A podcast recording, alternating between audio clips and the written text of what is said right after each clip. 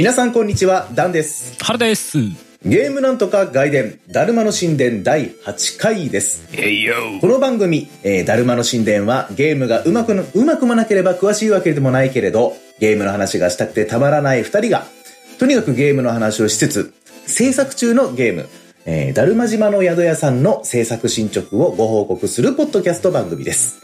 えー各週月曜0時配信です。今日も元気に話していきましょ何の話する？う。何の話しましょうか。最近ちょっとちゃんと、なんか、ちゃんとっていうのもおかしいけど、各週でやれてるから、なんか、本当に久しぶりな感じですよね。確かに確かに。うんまあまあまあまあ、うんゲームなんとかの時も収録自体は確証なんだけどね。あまあ確かに言われてみれだからまあまあペーばス。的にはまあ変わらないっちゃ変わらない、収録のね。確かに確かに。そして話してる時間もあんまり変わらない気が。まあな感じではありますけども。ええええええいやあの全然関係ない話っちゃ関係ない話なんですけど、ん。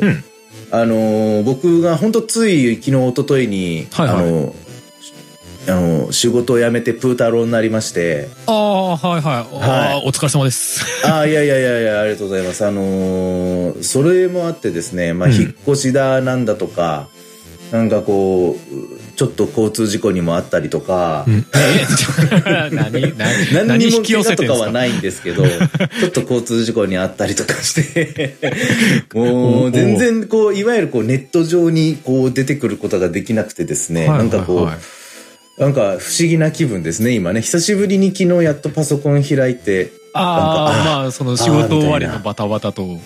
そうそうそう、引っ越しのバタバタと、事故のバタバタと、うんうん。なんかこういろんなものが重なってですね、結構、あら本当ちょっと。昨日ぐらいまで体調も悪かったんですけど、今日はまあなんとか、うん。ええ持ち直して、えプータローエンジョイ。そう PS4 も全然やってないしゲームらしいゲームも全然やれてなかったんですけど、まあでもねやれてなくても、うん。まあ、プレイヤーがゲームやれてなくてもどんどん新しいゲームの情報ってやってくるんだなって思まあ、うんそうですけど、ですね。それじゃなくても世の中的にはもうすぐね、TGS とかもあったりはします。し。そうですよ。でそれに合わせて、その TGS に参加しないメーカーはもう、最近なんか、それに合わせてなのか続々と情報がうん。出てますよっていう感じで。ね。本当。見ました？忍耐 やっぱりそこ行きます？まあどうしてもちょっとねリリアルタイムというかねタイムリーなので。まあそうですね、ええ。その前になんかあのソニーの発表会とかもあったけどなんかそっちはやっぱり引っかかるのがあんまないんで。ああそうなんですよね。ランツの新しい映像出たよとかあるけどなんかそんな目新しい情報ない、なんか別にうん。何にも印象に残ってない感じです、まあ正直。まあ俺は別にグランツーセブンはちょっと湧いたんだけどわーとは思ったんだけうん。どでもまあやっぱりなんか新しい情報はそんななかったですよね、うんうん、そうですね。それよりかいい加減早くうんうん。PS5 を売ってくれっていう普通に。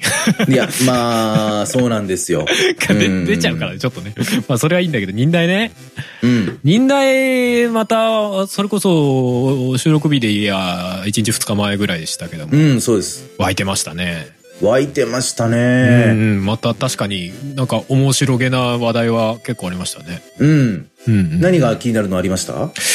俺個人は結構なんか全般で言うとそれは知ってるのでいやモンハンライズのね、うん。DL DLC、あれアップデートなのかな？いや、DLC まあか。DLC ですね。しかも、うん。またあの、ワールドの時と同じような感じで、超大型みたいな前置きがついてたんで、結構な、うん、分量というか、ボリュームなんじゃないですかね。まあでもまだとりあえず1年ぐらいはうん。先ですからね、来年の夏とか、夏確かそんな風に書いてたような気がしますね。うんうんうんまあだけどとりあえず今一旦発表だよっていう感じで出てたりとか、うんまあまあまあ、うんプレイはしてないけどああそういうの出るんだなんて思ってたんですけど。個人的にね気になったのがねこれ注目されてんのかされてないのか全然わかんないですけどあのドラゴンの島っていうね、横尾太郎さんですねまあニーヤの。作ってる方ですよねはい。が作った新作うん。なんですけどあの基本的にその表示されるものが全てカードで表現されている RPG らしいんですよね。うん。まあ言ってしまえば本当にうん TRPG をまんまゲームにしたみたいな感じのイメージですね。ダイスも、あのサイコロも振ってましたし。そうですね。うんその辺からイメージを受けてるゲームなんだけど、なんかパッと見すげえインディーゲーっぽいんですよね。そう。そうなのよ。出来のすごくいいインディーゲームみたいな。うんうん、っていうかなんか、このカカードが並ばってる絵面とか、俺なんか、えっと、ダンジョンメーカーで見たぞみたいなね。個人的にはあるんですけど。うんうんうんうんうんでもちょっとね、こういうの惹かれちゃうんですよね。な、なんで横尾太郎氏が急にこういうテイストのゲーム作ろうと思ったのかっていうのはね。何なんでしょうね。その、うんグラフィックとかもちろん綺麗なんだけど、まあ、うんなん、なんだろうな。いわゆるこう、トリプル A とまではいかなくても、うんいわゆるこう、うーん、インディーズとはちょっと一線を画したようなクオリティのゲームを作る人たちが、うんちょっとなんかこう、降りてきた感はあるというか、うんうん。こうね、その同じ土俵で戦っちゃうんだ、みたいな感じは、うんちょっと恐ろしさは感じましたけどね、僕はそうです。ね。た確かに確かに。ダンさんの立場からするとそうでしょうね。まあ言うてもスクエニですからね。そうそう、そうなんですよねうん。でもなんかスクエニの名義でなんかこのこういうゲームが出てくるっていうのは俺なんか個人的にすげえいい傾向だなって思っちゃったんですよね、なんかね。まあスクエニってやっぱりどうしてもそのグラフィック推しなゲームが言うて多いじゃないですか。確かにね、確かに。うんうんじゃなくてこのゲームはまあ今までのその 3D グラフィックみたいのとは全然違うベクトルじゃないですか。うん、違いますね。そのまあカードっていうのもののグラフィックのクオリティはあるにしてもそのうん。今までがスクエニがやってきたようなゲームとは全然違う切り口だなと思ってね。そうですね。まあ、僕の勝手な本当に個人的な感覚なんですけど、うん。実際どうかも全然わかんないし、反論もあると思うんですが、うんうん。なんかこう、やっぱ、まあもちろん、あの、ドラクエ、FF に始まり、その、うんうん。いわゆる超大作のシリーズに、結構、なんだろう、こう、おんぶに抱っこじゃないけど、うんうこうんぶら下がってた印象は、まあ多少なりとあって、で、うん。なんか、対策とかじゃないと、ちょっと、うちからは出しませんよみたいな空気はあったっちゃあったし、ですね。でもそれがこけちゃうと、やっぱちょっと、でっかいんですよね、多分ダメージがね。うんうんうん、もちろん売れ、売れる本数はたくさん売れ売れるんだけど、開発コストもめっちゃかかってるみたいなね。うんうんその、なんか全、いっぱい売れないといけない前提みたいな感じのんうんやり方やってる印象があったんで、うん。まあなんか、常に博打やるみたいになっちゃいますもんね。そうそうそうそう。うんだからもっとこう、パイは少ないけど、やっぱ好きな人は好きっていうようなジャンルうんも、こう、表立ってしっかりやっていくみたいなねうん、感じが、まあ見えて、そういう意味で僕もね、なんなんだろうな、こう、気になりますよね、これね。そうですね、そのゲームのジャンルとして、こうんう、プレイヤーのライトユーザーというか、あの、の人たちが、こういうゲームもなんか面白いんだなっていうふうに思ってもらえる機会っていうのが、うんうんうん多分ね、スクエニがやることによって、こう増えていくのかなっていう印象はありますね。そうですね。うん。うんなんかスクエニ最近ほら、あの HD2D とかもあったけど、あれはちょっと、うんうん。まあ RPG 自体の形式をに手を入れるわけではなかったじゃない？そのビジュアルの表現として、その昔と今の折衷というか、うん。だったけど、うんなんかこれはもうなんかそこから攻め込んでってるよねみたいな感じはやっぱありますね。その多分キャラクターもそんなグラフィックじゃねえや、アニメーションしたりとかも多分、そのカードの中アニメーションするみたいのはほぼなさそうだったし。うんうん。うん、なんかカードである意味が分かんないですもんね、そこでなんかね、ぐりぐり動いてたらね。いや、でもそこ、それでさ、トレーラーの中で見てて笑っちゃったのがさ、なんかそのカード上でモンスターと戦ったりするのよね、なんかね。うんうんうんうん。上に敵のカードがあって、下に敵は自分らの味方のカードがあってみたいなところで、うんうんカードがぐるぐる回転しながらなんか、その切るエフェクトみたいなの出しながら、敵の方に突っ込んでる絵面があって、あれ笑っちゃった、本当に。ちょっとね、まあ、あと申し訳ないけど、ちょ、ちょっとなんか、あれ、ちょっと、なんか、ちょっと間抜け感出てちゃったなって思っちゃった。いや、ごめんなさい。一周回って横尾太郎さんっぽいのかな、これはっていう。演出としてね。ちょっと変なとこ残すじゃないですか、あの人って。うんまあまあ、た 確かに、まあ、そんな印象はなくはないけど、なんていうか、そんなにカードぐるぐる動かなくても、なんか、ちょっと、ちょっと、このカードが、なんか、や、何かをやってるんだよぐらいの、なんか、なんかビクビクって動くぐらいだったらまだそうそうそう。とかなんかね、ぐるぐるぐるぐるエフェクトだけが、みたいなね。こうなんか例えば魔法みたいにさ、そのカードからカードに火が飛んでいくとかさ、そう、そういうのかなと思ったら、ねう。んもう直接もうか、こいつは回転切りをしてるんだろうなってわかるぐらい、ぐるぐるぐるぐるぐるってなんか切るエフェクト、シャシャシャシャシャって出ながら、敵に突っ込んでってるみたないんかなのも。本当にカードである意味ってなんだろうみたいな感じでちょっとやっぱ思っちゃったけどねすごいア。ナログ感出してたのに、急、急に？みたいな。そこはゲームによるんだみたいな。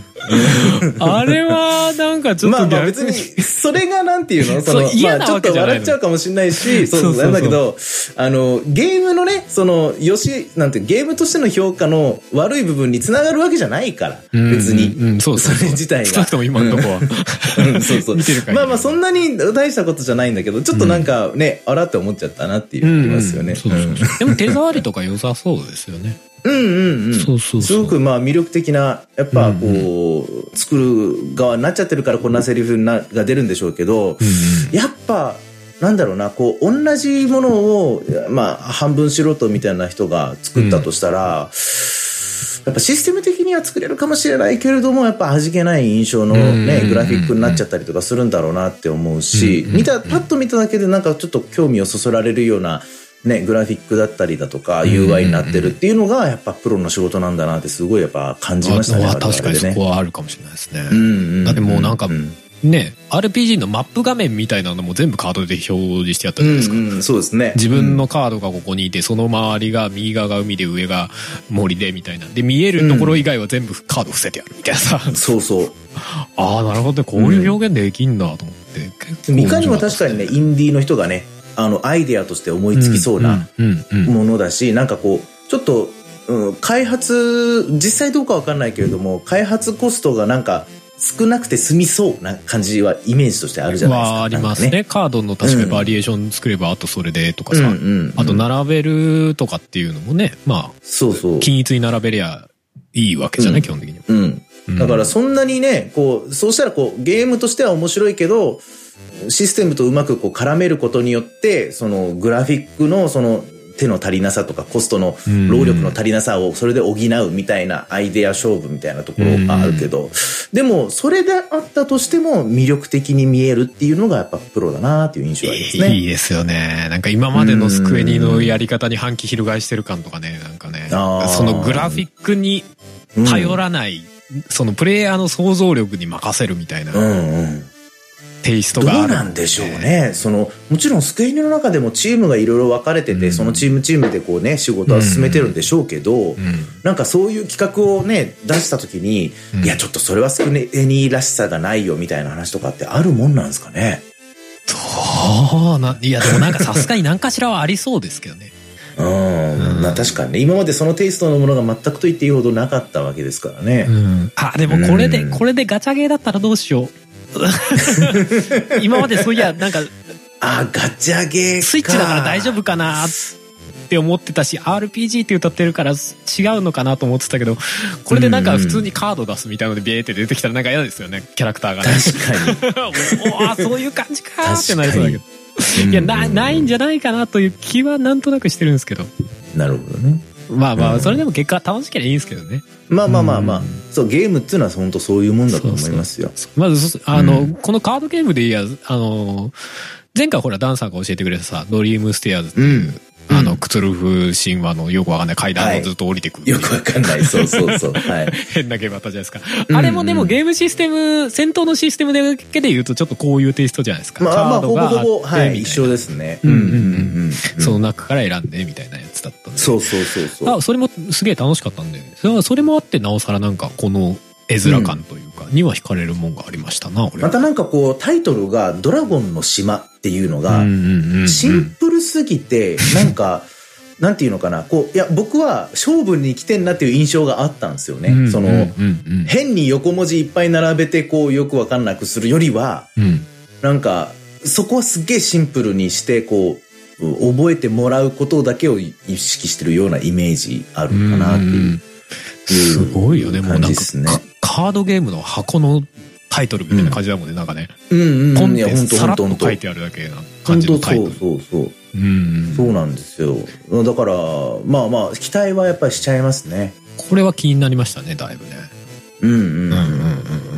タンさんなんかありました？なるほど。えーっと、僕はですね、あのーまあ、やっぱどうしてもね、気になるというか、まあ、もともとストラテジー好きだっていうのもあるんですけど、トライアングルストラテジー、やっぱちょっと気になっちゃいましたね。はいはいはいはい。はい。まあ、オクトパストラベラーのあのうん流れで、まあ、来てる作品そうではあるんですけど、まあ、なんていうんですかね、こう、まあ、当たり前っちゃ当たり前なんだろうけど、もう、オクトパストラベラーの名前出さないんだって思いましたね、今回の見て。ああ、はあはあはあ。全然出さないですよね。まあ続編でもないですしね、実そう、際ね。もちろん、ストーリーも違うし、あれだけど、うんでも、最初トライアングルストラテジーの話、話というかまあ、ティザー映像とかなんかこう出てきた時に、うん。オクトパストラベラーのなんかこう、なんていうの、こう土台を使ったというかまあ、同じエンジン使ってて、まあもう見た感じもまさしくオクトパストラベラーまんまなんだけど、そうですね。やっぱそれをなんかこう、なんていうんですかね、こう、出してた部分はあったっちゃあったんですけど、今回はもう完全にトライアングルストラテジーですとしか言ってないから、なんかこう、独立したというか、なんかこう、子供がなんかこう、大人になったみたいなイメージというか、新しい子供、違う子供生まれたみたいな。そうそうそうそうそうそうそう。はい、まあ、なんだろうな、この、かといって、作ってる人たちは多分一緒だと思うんで、うんあの、オクトパストラベラーのパクリだみたいなことを言われることももちろんないわけじゃないですか。ないですね。だから、まあ、オクトパストラベラー正直僕は、あの、もちろんやりましたけど、途中でやっぱ、あの、今、止まっちゃってるんですよね。うんうん。単純に世界観も良かったし、いいんだけど、なんかこう、ちょっと入り込めなくって、うんうん。まあ、キャラクターがやっぱ多すぎたなっていう印象が僕の中ではあったんですけうんうんど、うん。でも、ストラテジーもの、いわゆるこうタクティクス系ですよね。これうん今回ね。あの、まあそうなると、それぞれのキャラを主体的にこう動かしていくっていうのが当然の世界観なので、うんうんこれはちょっと僕は楽しめるのかなとおいうふうには思いますね。まああのー同じ任天堂で言うと、あのーちょっと前に任天堂オンラインで、うんえっ、と、ファイアーエンブレムのね、はいはい。スーパーファミコンの、うんあファイアーエンブレムの聖戦の系譜っていうのが、うんうんまあ、プレイできるようになったんですよ。うんあの、任天堂オンラインで。うんで、本当ちょっと前だけれども、あのーそれを久しぶりに、あの、懐かしいなと思ってプレイしたら、意外とこう、熱中しちゃって、うんうん。なんだろうな。本当それをプレイしたのが、それこそ、あの、今日のテーマである、ラストオブアスパート2をやった後、直後ぐらいにやったんですよね。ほうほう。なんかもうグラフィックがやっぱこう、もちろん本当最先端というか最高峰のやつと、うん。もうもちろん低いとは言わないですけど、当うんうん時スーパーファミコンだから当たり前なんだけど、やっぱこう、全然違うやっぱ 2D の世界と 3D の最高峰のものを見て、こう、両方ともなんか同じようなタイミングで体験したけど、結構今でも聖戦の系譜に熱中できちゃうな、俺っていうのが、こう、け僕の中では結構なんで衝撃があったんですよね。はいはいはい。意外と懐かしいなって言って触るものってうん、クリアまでいかないんですよね。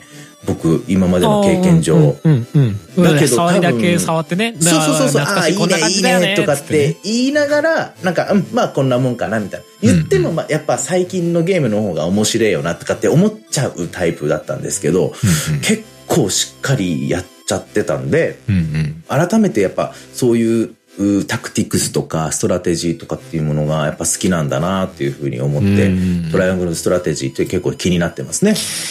気にはなりますよね。うん。でも前のそのオクトラみたいに、なんなんか主人公がすげえいっぱいいて、みたいな切り口でもなさそうですもんね、今んとこね。うん。まあそうですね。うんまあそんな印象はあります。まあ具体的にどんなストーリーなのかっていうのもあんまりよくまだ分かってないですけど、まあでも多分触った感触はすごいいいんだろうなっていう印象ですね。体験版やりました？うんやってないです。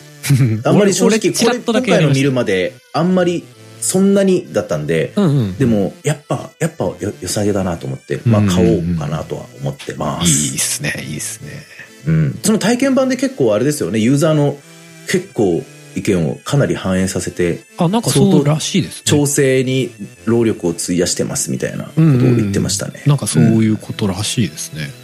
楽しみですね。いいですねえトライアングルストラテジーもジャケットシンプルだな。えいや、本 ジャケットっていうか、うん っていうかさうんうんうん、スクエニさ、あの、あの、タイトル表記すごい好きよね。あの、うん上下2段になっててさ、うんうん間に線がピーって入ってる。ブレイブリーデフォルトとかもそうだようんね。うん、そうですね。あれ何なんだろうね。あれ見るとスクエニだなと最近思っちゃうんだよね。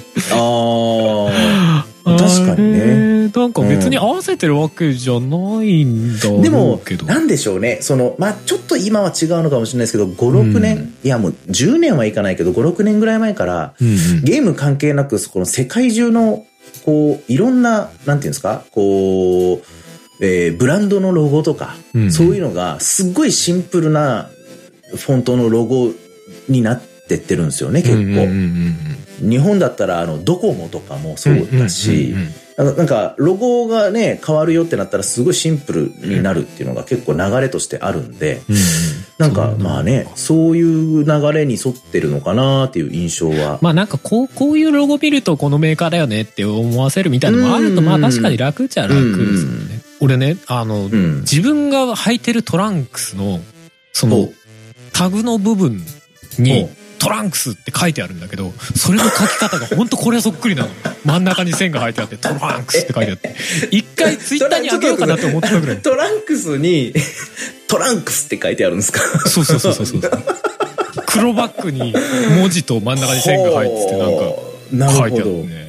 すげえそっくり。だからこれスクエニトランクスだと思ったけど、トランクスなんかツイッターにペッてあげるのどうかなと思って。いや、まあまあ別に、そんなに別に、いやいいんだけどうんだけど、いや、す、それちょっと思い出してね。面白いね。いや、でも T シャツに T シャツって書いててあるようなもんですけどね。そうそうそうそうそう。これ見るとでも、あやっぱその時はブレイブリーデフォルトだなと思ったんだけど、うんうんうんうん。ああ、でもそっか、トライアングルストラテジーもこういう書き方なんだなと思ってうね。ん。でもやっぱうん、言うてかっこいいですけどね。そうですね。シンプルに、うんそうそうそうそう。うんうん。思いますよね。それこそね、ドラゴンクエストとか FF とか、うんうんね、今回発表もあったあの、新女神転生5とか、うんもともとなんかこうね、あのーデザインがもうしっかりあるものはもうそのデザインに沿って多分作ってると思うんですけど、うんうんうん、ロゴのデザインね。うん。そうね。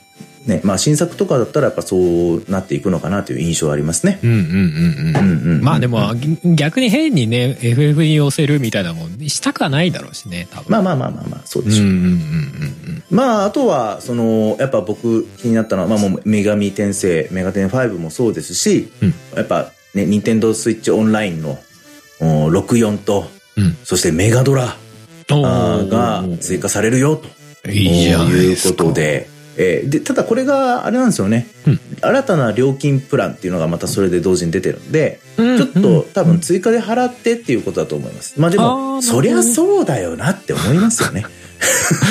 まあ64のソフトとか普通にまだ現役現役っていうかその普通にダウンロード販売でリマスター版売ったりするようなレベルじゃないですか、うんうん。それこそね、ツイッター見てたらね、ほんと数日前に、64そのものと、うん。あのーなんだったっけな、なんか、えーマリオのなんかのやつを買ったんで、懐かしい久しぶりにプレイしたいと思いますみたいなツイッター上げてる人が、この発表を見て、もう一回その画像を上げて、これ数日前に買ったばっかりなのにみたいなね。スイッチでできるようになるんかいみたいなね。ああそうっすかみたいになるよね、うん、そうそうそうそうそうそう。あでもそうか、まあね料金その追加料金はまだいくらか発表されてないんだ多分そうだと思います。まあでも言っても、そう、うんめちゃくちゃ高くなることはないと思うし、絶対多分、まあプレイしたい人は入った方がお得かなっていう印象はありますけどね。そうでしょうねきっとうん、ねうん、うん。まあうん1000円超えないぐらいうんかなまあどうせ今後多分大量にソフトも追加されていくでしょうから、そうでしょうね。ね。でも64のソフトかなんだろうね。ま俺あ、今64、64もうんメガトラも持ってないですよこれ。偶然ねあ、本当に。そうだからね僕メガドラは持ってたんですよね。うんうんうんうんううんんじゃあうんダンさん的にはこれこれみたいのあったんですか？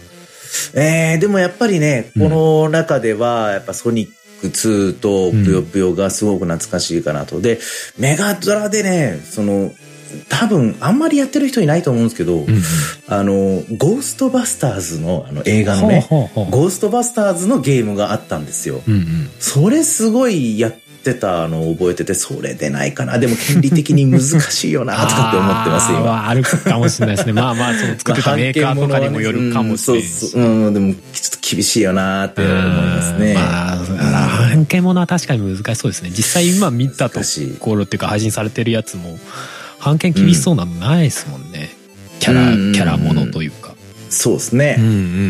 まあ、64の方だったら、やっぱりスターフォックスがすげえ懐かしくてやりてえなっていうのが、友達の家でしこたまやったな、みたいなイメージがあります。64のスターフォックス。そうそうそうそうそう。でもなんかロ、えースターフォックスの64とかも確か評判良かったですもんね。いや、めちゃくちゃ面白いですよ。そうですね。めちゃくちゃ面白い。うんうんまあ、もともとスーファミでスターフォックスやってたっていうのは僕の中で大きいんですけど。うんまあ、スーファミのスターフォックスはなんか、現実的なゲームっていうよりちょっとロマンみたいなとこありますからね。まあまあまあ。スーファミでやってるっていうそうねうん、そう、ね。あんだけ 3D なーゲームをスーファミでやってるっていうところありますけど、うんうんうんうん64は結構現際実的なところに落ちたのかなっていうム。うんうんうんうん。気がします。なんか世界観も、なんていうか、スーファミの中ではよくわかんなかった世界観も、うん64の中では結構ああ、まとめらく、うん、あのー説明されてるというか、わかるようになってるというか、うんうんうんうんよりこう、キャラクターたちに、こう、入れ込みやすいというか、まあ、そういう印象はありましたね。確かに。スーファミのスターフォックスストーリー意味不明だったもんな。なんか当時やってた時。まあ全然よくわかんないけどなんか発信してなんか悪いやつやってに行くんだろうなぐらいしか理解してなかったそれでゲームとして成り立ってた時代なんで、そうですね。なんか、なんか悪いやつがいるから、なんかやっつけそんなろみたいな。にあれ求めないっすみたいな時代でしたからね。ストーリーをね。うん、うん。そうですね。うん、うん。まあまあまあ、ちょっと、まあ、だいぶ、こ ここだけでだいぶ時間かかっちゃってるけど、もう、パパッと、なんかありますか？あと、あと？あと？あと？うん俺。あの原作やってないけどアクトレイザーはアクトレイザーやるのって思いましたよ。アクトレイザールネサンス。まあ要はリメイクですね。スーファミのアクトレイザー。いや、でもしっかりリメイクしてる印象でしたね。そうですね。結構、あの、ううん通にリメイク作っていう感じの、うん今風に置き換えましたリメイクみたいな感じでしたね。その、動くようにしましたとかそういうレベルじゃなくて、リメイクって感じでしたね。そうですね。うんうんまあでも過去の雰囲気も残しつつ、まうんあその当時有名だった小城雄三さんがもう据え置きでそのまま小城雄三さんにうん BGM はお願いするという。うん、う。うんん。あれですよね、あの、当時 FF4 が出る前ぐらいにこのアクトレイザーが出て BGM がマジですごいってなってで FF4 の BGM がもうすでにほぼ出来上がりかけだったんだけど全部差し、うん。それのせいで差し替えたっていう。ええ有名なそんな逸話が。話が。そうそうすそうぐらいこう当時はすごく BGM がよくできてたとかっていう話。ええで有名だけどやったことはなかったっていうゲームなんでちょっと気になってはいる。なんかちょっとなんか独特なシステムみたいのもありそうでちょっと気になってるんですよね。なんかその神様として、あの人間たちの世界を復興していきつつ横須賀アクションもするみたいな。そうそうどういうあれななんかのみたいな。なんかね、街を作るみたいなのもありましたけどうんうんうね。んそう。うんだからなんか、機会があればそのスーファミだけどやってみたいななんて思いつつも全然その機会はなかったんで、あ、リメイク出るならちょっと、なんか機会あれやってみてもいいなっていう感じ、関わります。うんうん、気になる。まあでもなんか急にこ、こん、アクトリーダー来るのってびっくりしましたけどね、なんかね。そんなめちゃくちゃ確かに。エニックスの代表作、まあ代表作は代表作なんでしょうけど、それこそドラクエだとかなんだとかってほ他にもいっぱいあるわけだうんなのに、アクトレイザー来るんだと思って、面白かったですね。でも前に言ってたみたいな、ほら、やっぱスーファミで売り込んでいこうじゃないけど、スーファミの頃のやっぱり良かったやつを掘り返していこうっていうのはやっぱり未だにあるんだなと思って。ありますよね。うんそう本当に、やっぱ結局その、やっぱ30代、40代を狙い撃ちしていこうとしてるんだなっていう感じはうんうんう、んすごいある まあありまんですしょうね。よね。うんう完全に、もうタイトルからしておっさんホイホイじゃないかって思いますよね、普通にね。うん、思う。うん思う思う言うて、まあ、あの、ほら、デルタルーンもね、チャプター2が出て、まあ、うんそれの内容もね、あの、出てましたけど、うん言うてまあね、デルタルーンしかり、アンダーテールしかり、んもうやっぱ結局はそうですからね。まあベースはそうですよね。当時にああうんそうそうそうあのああいうものに身に覚えがある人がやるみたいなのが強いでしょうね。そうそうそうそうそううんうんまあきっかけとしては少なくともね。うん。あるでしょうね。うんうんうん。まあ、あとは、うんスプラトゥーン3のえ新しい映像が出たり、らしいですね。ねまあ、ベヨネッタ3のおティザーが出たり、ベヨネいうところですかねベヨネッタがなんかよりお姉さんな雰囲気になってるけど。そうですね。毎回毎回なんかこう、印象違う髪型とかだったりするけど、なんだろう、僕実は全くプレイしてないんですよ、ベヨネッタシリーズ。いやまあ俺もちゃんとはプレイしたことはゼロです。うんはいでも、まあ、評判いいのは知ってるし、アクションがいいのはわかるんだけど、これ今回の映像見てて、うんもうこれもね、やっぱりちょっと笑っちゃったのね。これって one、two もそうなのかなって思うんだけど、もうずーっと踊ってんのよね、ベヨネッタ。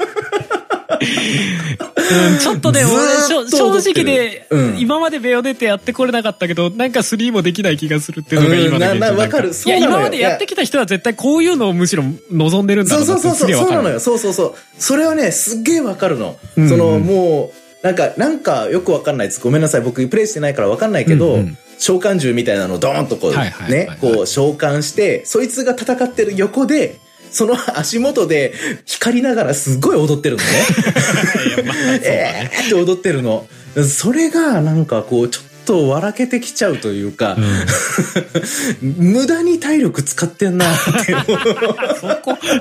思っちゃうのよね。戦ってんだろみたいな気持ちになっちゃうかうん。まらあ。ね。なんか、まあまあ、それがね、それがベヨネッタなんだけどね、そうそう、多分ね。そうなんだろうなっていう気はするんですよね。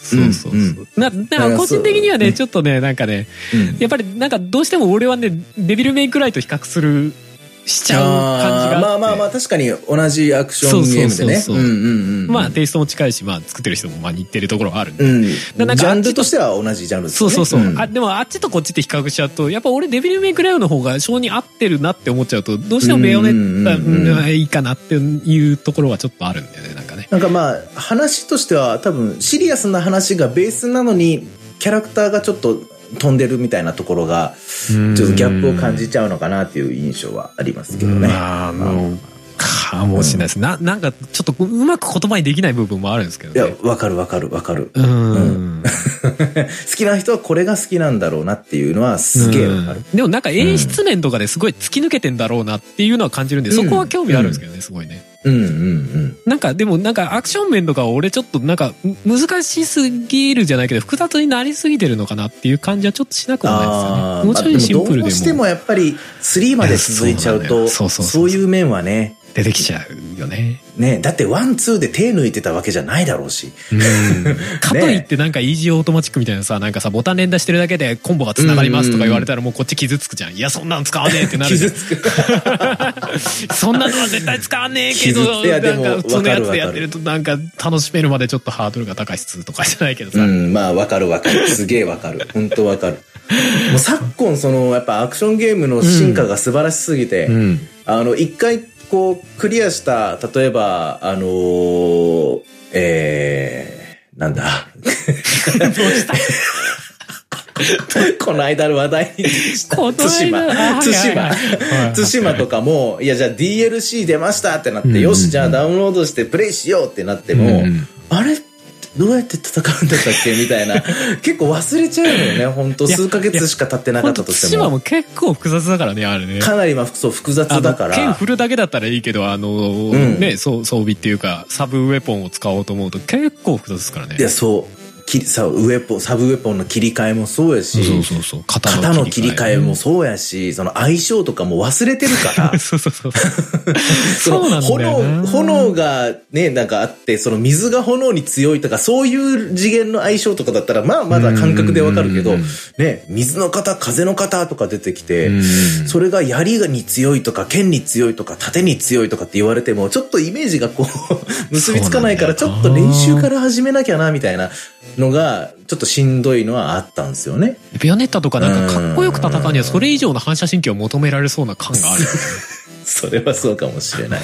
それはそうかもしれない。確かに。いやまあまあ、その辺正直デビルメイクラーも似たようなところではあるんだけど。ああ、なるほど、なるほど。うんうん。まあまあそうね、まあまあでもまあ、あの非常に期待されてる一本なんじゃないかなと思いますそうですね。。そうですね。確かに確かに。うんうんうんビオネッタもまあ機会があれやってみたいんだけどね。一本クリアするのどれぐらいなんだろう何十時間ぐらいかかるのかなどうなんでしょうね。アクション。でもああいう系ってそんなに長くないイメージはあるけどね。実際そんなにだらだら長くはないと思うんですけどね。2、30とかそれぐらいかな。それぐらいだったらもう集中してスパッとクリアしちゃいたいなっていう気持ちはあるはあるけど。そうですね。でも確かにあのなんか急に叫んで召喚したりとか笑っちゃいそうだよね。なんとかーとか言ってて。そうそうそうそうそうって。出てくるんでしょ。あ、いちいちポーズ決めなきゃいけないのがね、そこでね。いや、あでもやったらやったで、なんか。かあれですね、なんか、その、リングフィットのビクトリーじゃないけどさ、ぐらいハマわかっちゃうんだるわかるわかる。わかるわかる。いや、ほんとそう。ほんとそうなんだ。そういうくすぐりなんだろうな、なんかな。楽しくなっちゃうんでしょうね。僕にとってペルソナがそうだったんですよ。ペルソナ5やった時に、いちいちカッコつけるやんって思ってたの、もともとは。はい。ちいち、その、なんていうか、アクションゲーじゃないのに、あれ、その自分のターンが来た時の、あのポーズの取り方とかが、い。ちいちカッコつけるやんって思ってたんだけど、いや、近いものは感じるかもしれん。だけど、そのかっこよさにやっぱ、なんか、惚れちゃった部分は実際プレイしてあったから、うん。うん、実際ベヨネッタもそうなんだろうなとは思いますよ。ベヨネッタのトレーラーもそんな感じでしたもんね。なんか、ベヨネッタで出てきたあたりからすげえおしゃれな BGM が流れ始めるみたいなさ。うん、その前まではね、軍、軍人とこうね、なんか怪獣がこう、戦ってっていう感じだったの。別にポーズも何もなかったのに。急におしゃれな BGM 流れ始めて、なんか、踊りながら戦うみたいな。感じになってスタイリッシュ、もうスタイリッシュっていうジャンルのゲームですよね、あれはね。まあまあ、そうですね。まあまあまあまあ、忍耐はこんなところですか？あそうですね。話しすぎましたね。えー本編行きましょうかね、そろそろね。そうですね。うんはい。えーでは、今回は本編では、先ほども言いましたけれども、えーとうとうこの話をする時が来たかということで、うんはい。ラストオブアスパート2について、えーお話ししていきたいと思います。はじめちょろちょろ、あとパッパスタイルでいきたいと思いますんで、最初の頃は一応ネタバレなしでいきますんで、まあそこまで聞ける方は聞いていただいて、ネタバレが気になる方はそこから飛ばしていただけで本編行きましょう。いきます。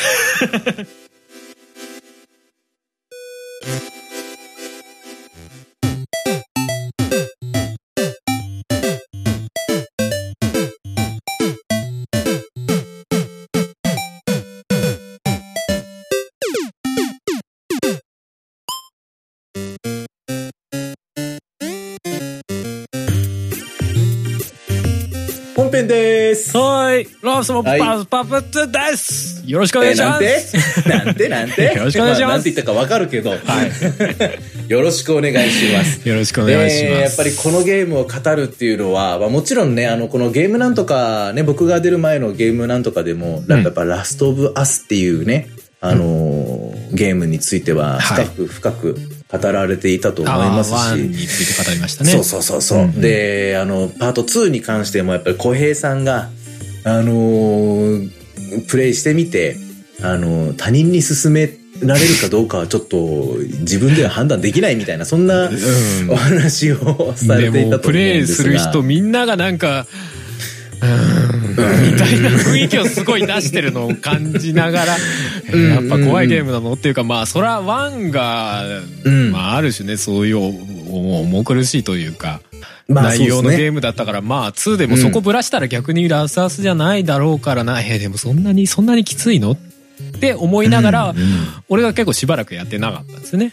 まあ僕もそうなんですよ。うんうんうん。言うてまあ、言うて、おうん俺の中ではなんかね、やっぱりね、その前にラスアスパート1をやった割とすぐ後ぐらいにつうかもう出ちゃう日取りだったんで、なんかね、そんな続けてやれるゲームじゃないのよね。メンタル的に。他のゲームやってしばらくなんか、ぐるっと回ってきてからやりたいわっていう感じだったんで、ちょっと今までなかなか触れなかったっていうところもあったりだったりするんですけど。うん。まあちょっととりあえず、まあね、本当初めちょろちょろということへでネタバレなしでね、うんあのーまあな全体的なこう、まあ感想と言いますか。ふわっとね、これからこう、うんやる人がいるんであれば、その人に向けて、みたいな。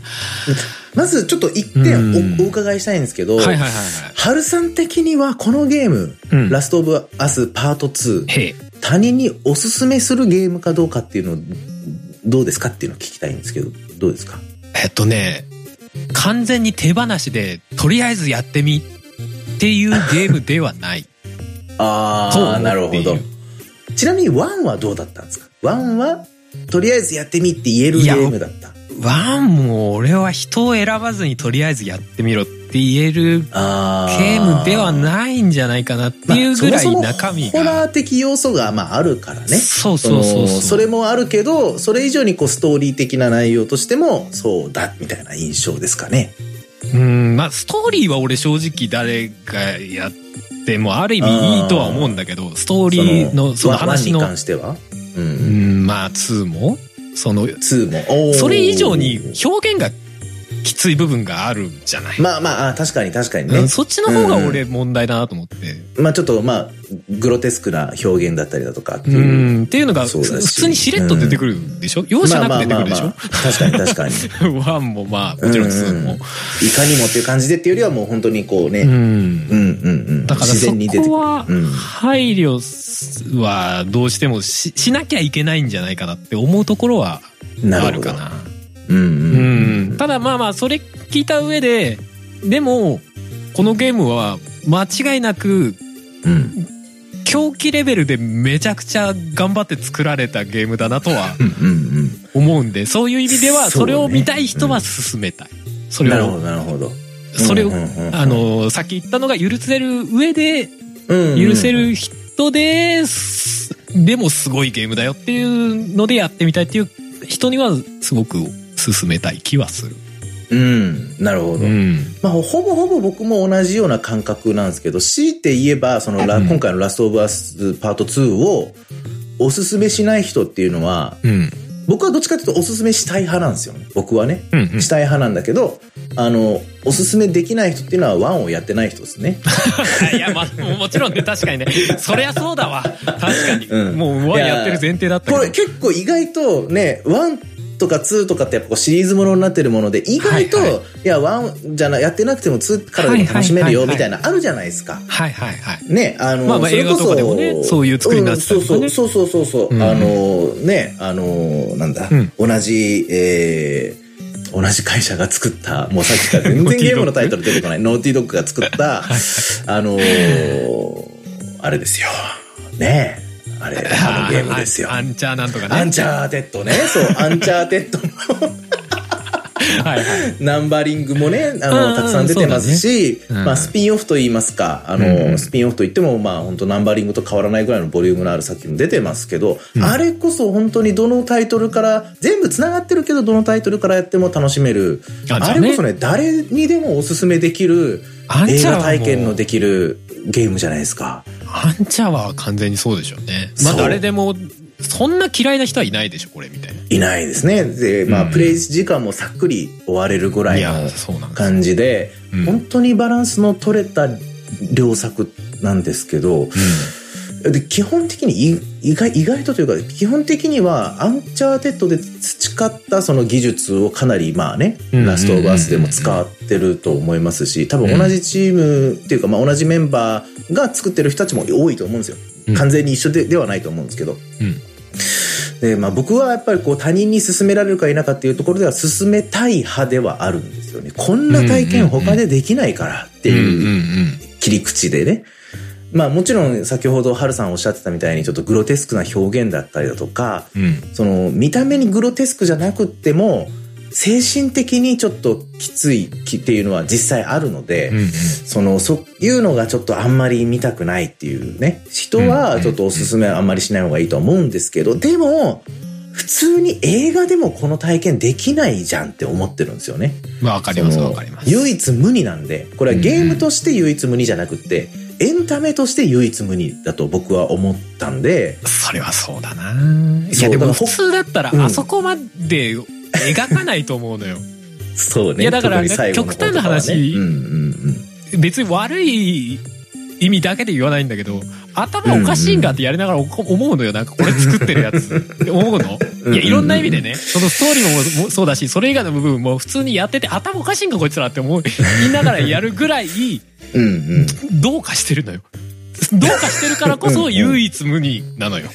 なんか、そうですよ。なんんか、その、うんなんていうか、落としどころみたいなのは、探してないなっていう感じはあって。ああ、まあ、それもあるかもね。うん、なんかこう、やっぱ落としどころって、その、見てる人とかプレイしてる人が納得する場所みたいな感じじゃないですか、どっちかっていうと。もう、その、そうじゃなくって、そのジェットコースター乗ってったら、その通常スタート地点に戻ってくるはずなのに途中で放り投げられたみたいな 感じというか、うん。そのジェットコースターに乗るってことは恐怖感を楽しみたいってことでしょ？みたいな感じの説明を受けて、ああ、ちょっと前回乗ったジェットコースターがお作った、同じ会社が作ってるから、このジェットコースターうんは。あれとっても良かった。あれぐらい普通の人はあれ怖いとかって言ってならないけど、俺あれ楽しめたんで、みたいな感じで、うん このラストオブアスパート2っていうジェットコースターに乗ったら、スタート地点に帰ってこれなかったんですよ。いやいやいや、まあでも、本当感覚的にはね、そんな感じあるよ。ポーンってね、あの、怖いの体験っていうか、したいよねって、まあ、 one みたいなもののもっとすごいやつ体験したよね、 two だしって言われて、あ、乗ります乗りますって乗ってったら、レールに乗ってったんだけど、途中からレールないみたいな。うんで、レールないのが仕様ですっていう感じ。うん。なんだろうね、その、一回バーンってこう、高いところまで行ったら、レールないところを空中、ううんわーって行って、たまにまたレールにガシャーンって乗って、なんかこう、で、そのまま海の中にも入ってっちゃうみたいな、それぐらいの、うん。なんかこうね、そのい意外性というか、こう、そうですね、体験が、あれはでも映画でもやっぱできないんですよね、どうしても。できないでしょううんね。そっていうかなんか映画でや、いやまあ映画的表現ではあるが、ゲームそのものはね、うんゲームそのものは映画的表現ではあるんですよ。あるけど、でも、ゲームであるという特徴があるからこそ映画にまできない、真似できない、うんその。感情移入と、その、うんだからこその、ストーリーへの、その、いろんな気持ちの揺らぎというか、こうね、うん動きっていうのがプレイヤーに感じて。感じられてしまう。そこはすごいゲーム的ですよね。そうなんですよ、ね。ゲームだからこその感じ。でもなんかこれはね、でもね、本当にね、うんやった人のプレイヤーが、うーん、うん、うん、痛いっていう思う気持ちもわかるし、賛否両論になったじゃないですか、一時期。むしろまあ今もそうかもしれ3ないけどあ火のピの方がすごい大きかったじゃないですかユーザーの方の評価ってちなみに俺らは多分二人ともピではないよね。全然ないですもうもう絶賛です僕はもう。大絶賛。うん。やべえ。これはすげえって。やっぱこう俺確かになんか、火ではないんだけど、称賛の仕方を悩むっていう感じ。ああなるほどね。そのうんうんなんか、ま全くうんうんうんうん難しいね。言い方が難しい。いや、難しい難しい。いや、もちろんネタバレしない前提で言うから難しいっていうのもあるし、うんネタバレ前提で言っても難しいんですよ、結局これは。これをなんか全面的に、なんか称賛するっていうのはなんかありなんだろうかみたいな気分にはさせられるの。でもそれがなんか逆にラサスなんだろうなっていうすごい思うところでもあるの。うん。で、多分狙ってやってるしね、やっぱね。それを。そうそうそうそれはそうだ。で、まあ、思惑通りにはまってったなっていう感じ。うん。そうだよねそれがすごいっていうのはやっぱりある。だから逆に言うと、なんかラサスパート2を、火、火だったタイプ、3P の P だった人は逆になんで火だったんだろうな、とも思ったりはする。まあ、その、できるだけネタバレなしで言うと、やっぱり1の中で培われた、まあ、ほとんどの、っていうか1をやってないで2をやった人が、その、火に、3P の火の方に走るのも、まあなくはないんだけど、うん。今回のお一番多い火はやっぱり1をやってたからこその火っていうのがまああると思まあうんですよね。まあまあ、そうだよね。でも火をつけられたい感もあるよね、やっぱね。ちょっとね。あある意味でね。あの、え、その制作側がってことですか？そうそうそうそう。だから完全にわざと裏切ってるみたいなところもあるんじゃないですか。だからやっぱこうレールをね走らせといてぶっ飛ばすっていうことをやっぱりやってるんですよね。あえてね。その事故じゃなくってそういう乗り物っていうとして作っちゃってるから、うん。それはもうもちろん火も甘んじて受け入れるっていうのは当たり前に思ってると思いますよそれは、うんうん、そうだね。うんうん。だから3も P も、なんか、うん。でも内包してるんだよね。内包してて、じゃあそれを全体に見たときに、それが、うんなんだろう、いい作品か悪い作品かっていううん判断とはまたちょっと別のベクトルかもな、みたいな感覚もあるかな。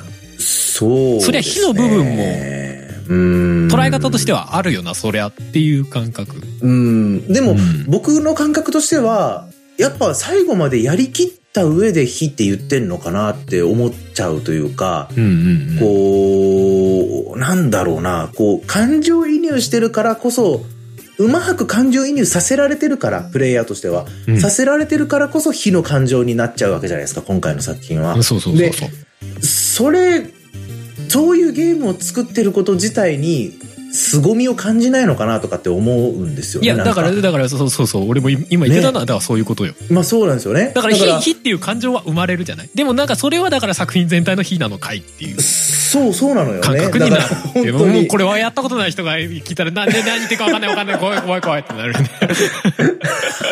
この人たち何言ってんだかわかんない。うんでもちょっと気になるってなってくれてると嬉しいんだけどな。いや、本当だからその、それぐらいの体験っていうものが、できるゲームって、いや、もう本当になかなかないし、別にグラフィックが良ければできるかっていうとできないし、じゃあストーリーが良ければできるかっていうとできないし、そのゲームシステムが良ければいいかっていうとそうじゃないし、うんこれ全部がうまいこと合わさって、うんそれでいてやっぱりワンっていう前提があって、うん。揃って初めてできる。で、しかもやっぱ、こう、ノーティードッグが、こう、まあ、これそのものに何年かけたかわかんないですけど、ここ最近のそのね、そのチームが、からいろんなベテラン勢が抜けてったりとかしてるんですよ。ここ最近はね、ここ数年で。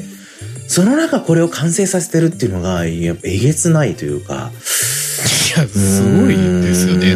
他の大手のゲームでもこんなゲームの作り方しないんじゃないってシンプルに思うんですしないし、そのじゃあその、あ、多分ありえないんですけど、続編が出た時にさら。に。ん。多分ありえないんだけど、いや、わかんないよ。さらに一応なんか、次作るならら、その、ラサースの続編か新規 IP かどっちかだって言ってるのは見かけましたよ。あ、マジで？うん。た出だちゃうの？ただ、その、ラサスの続編が出るためには、それで、んそのシナリオっていうか、うんが、できれば出すけど、できなきゃやんないよねっていう話でした。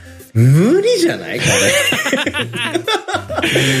いや、その、正直ワンの終わり方って、うん。あのーやっぱこういろんなこう、な、謎というか引っかかりを残す終わり方させてるじゃないですか。うん。え、この後二人はどうなっちゃうの？みたいな。うん。その でも、2もある意味ではそうなんじゃないの？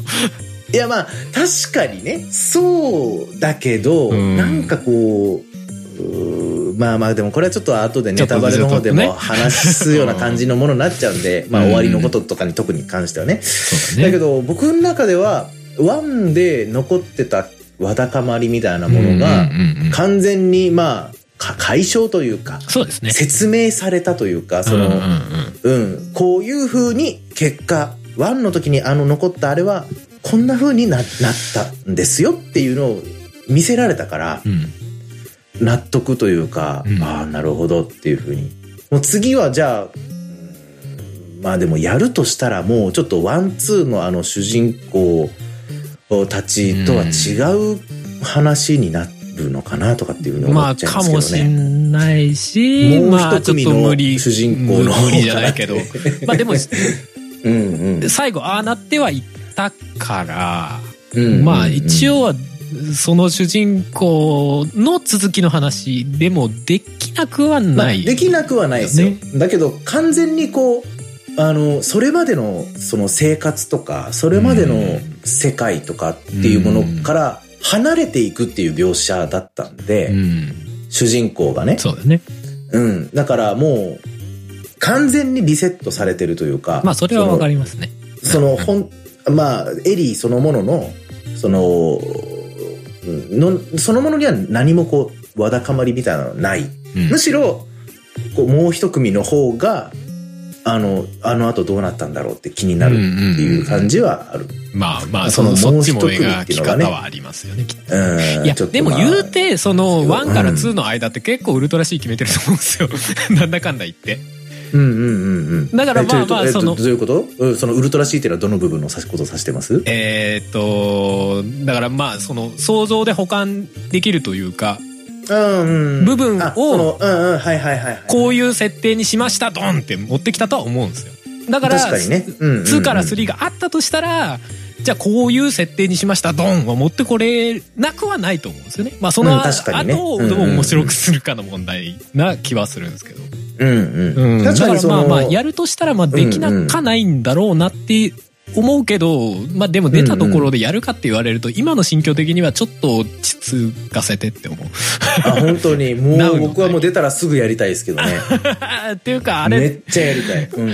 あのさ、俺、なんかシンプルに作り手心配になってくるのよね、あれね、あのゲームね。ああ、なるほど。作り手の方が病んじゃってるんじゃねえかみたいな話、ね。病んじゃってるもそうだしさ。いや、まあこれうん別にゲームのシナリオっていうか進行に関わる内容じゃないから言うけど、だから作り込み方おかしいでしょだってあれ。なんか普通にさ、基本的にゲーム自体はさ、ある意味その、一回しか通らない場所なのね、ほとんどの場所が。うん、そう。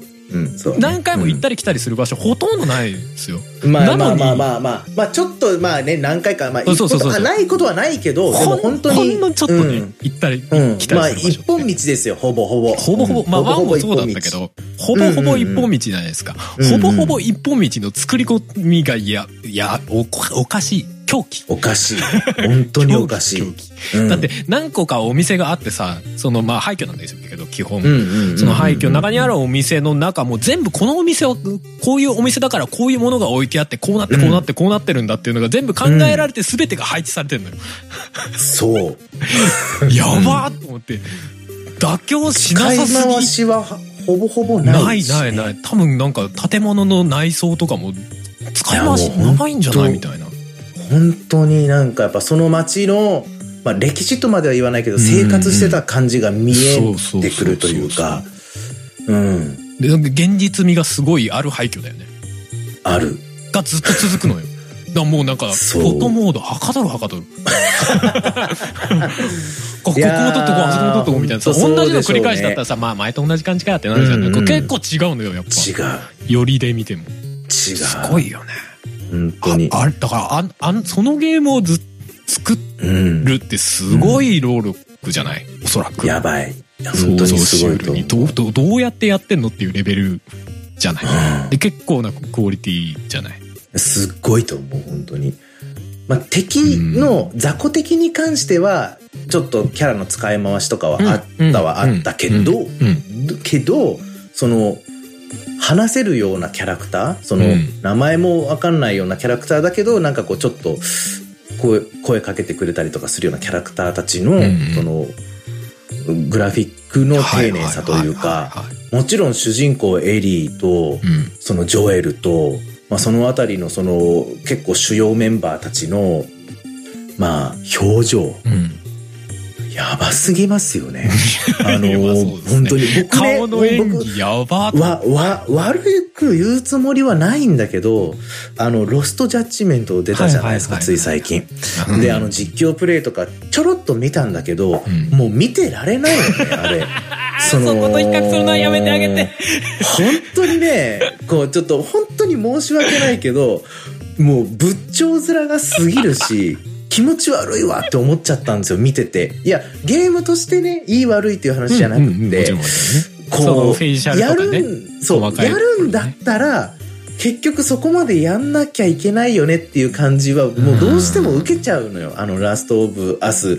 まあ、うんワンもそうだったけど、ラサスワンのカットシーンはもうほぼほぼ映画見てる感覚ですね。いや、もう本当にす人のごいのよ表情の演技とかもめちゃくちゃすごかったですからね。めちゃくちゃ細かいというか、うんなんだろうなあの、完璧なんですよね。いただきました、完璧。僕は言ってもやっぱ CG っていうものに対して、はいその、その、どうしてもこうね、のなんかこう、あいやはいはい、ここまでしか来れなかったよね。そりゃそうだもん、だって CG だから、みたいな気持ちはいつまでも持ってたつもりだったんだけど、やっぱり、うんラストオブアース1もそうだったけど、2においては、もう完璧としか言えない。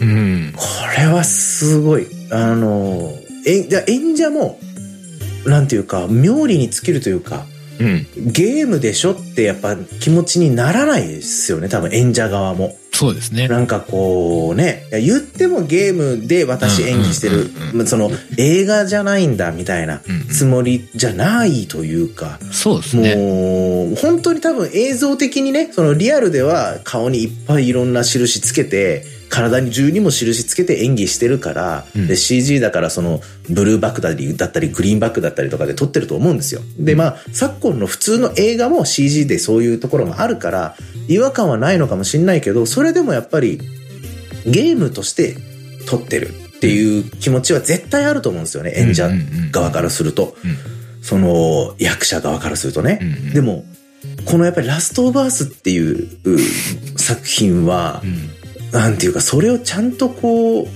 演者にも誇りを持てるようなものを完璧に作り上げてきたなと。それはもう、デトロイト・ビカム・ヒューマンとか、あのあたりとかもそれをすごく感じさせたんですけど、うん。でも、その、でもやっぱり僕の中ではデトロイト・ビカム・ヒューマンも、やっぱ CG だよねっていうのは拭えなかったんですよ、僕の中で。はあはあその表情の感じとか、動きの感じとかね。あーでも、まあでもあのゲームはもともとキャラクターがアンドロイドっていうのがあるから、まあなんかわざとやってるっていうかね、そこをわざとそういう理由付けをさせてるのかなとか、とも思うし、ね。いや、そうそう。その不自然さが素晴らしかったんですよ。でも、不自然ながらも、やっぱ最先端の CG 技術で、そのリアルな動きにはなってるから、人間とその、やっぱアンドロイドの狭間にいるキャラクターっていうのをめちゃくちゃうまく表現できてたんですよね。そう。だからそれがものすごく僕の中では良かったなって思ってるんだけど、うんうんそれやっぱこう飛び越えちゃってきてるんですよ。やっぱりラストオブアスパート2になっちゃうと。で、それが単純なカットシーン、そのムービーシーンだけじゃなくって。こう、アクション中もそうなんですよね。はいはいはい。その、ね、やっぱこう単純にパン、パンチ、このボタンを押したらパンチを押しますとか、うんうんうんこのボタンを押したらジャンプしますとかっていうアクションっていうのは、どうしても何かのアクションの途中にそのジャンプボタンを押したらなんか挙動が変でジャンプするというか、うんうんうんその決まった動きしかできないから、普通は。うんうんうんだけど、このゲームはどんな体の状態でも、それに沿ったっていうか、それ状態からジャンプするんだったら、その体の動きになるよね、みたいな、し不自然さがもうほぼゼロだったんですよね。あの、連続性へのこだわりが異常。そう。半端ないんですよね。あその、ゲーム全体でもさ、うんわざと連続性を途切らせないんだよね。なんかね、武器を改造する場所みたいのがあるんですけど、そうねそこもずっと連続したままなんですよね。普通だったらメニュー画面みたいなのパッて出てくるじゃないですか。うんまあメメニューっていうかそのゲーム的なインターフェースも出てくるんだけど、でもキャラクターはそれとは別にちゃんとこのテーブルの前に立って、ここに武器をこうやって置いて、こうやって改造してます。改造終わったんでポッケに入れて持って帰りますっていうのが全部連続したまま表現されてんだよね、ゲームの中でね。まあ、強いて言えば、その部品どこから出したとは思うけど、まあね。いやでも、強いて言えばねそそれを差し引いたとしても、その連続性へのこだわりは、ゲームの中では多分ほぼ随一に近いぐらいのクオリティと本当にすやりごい。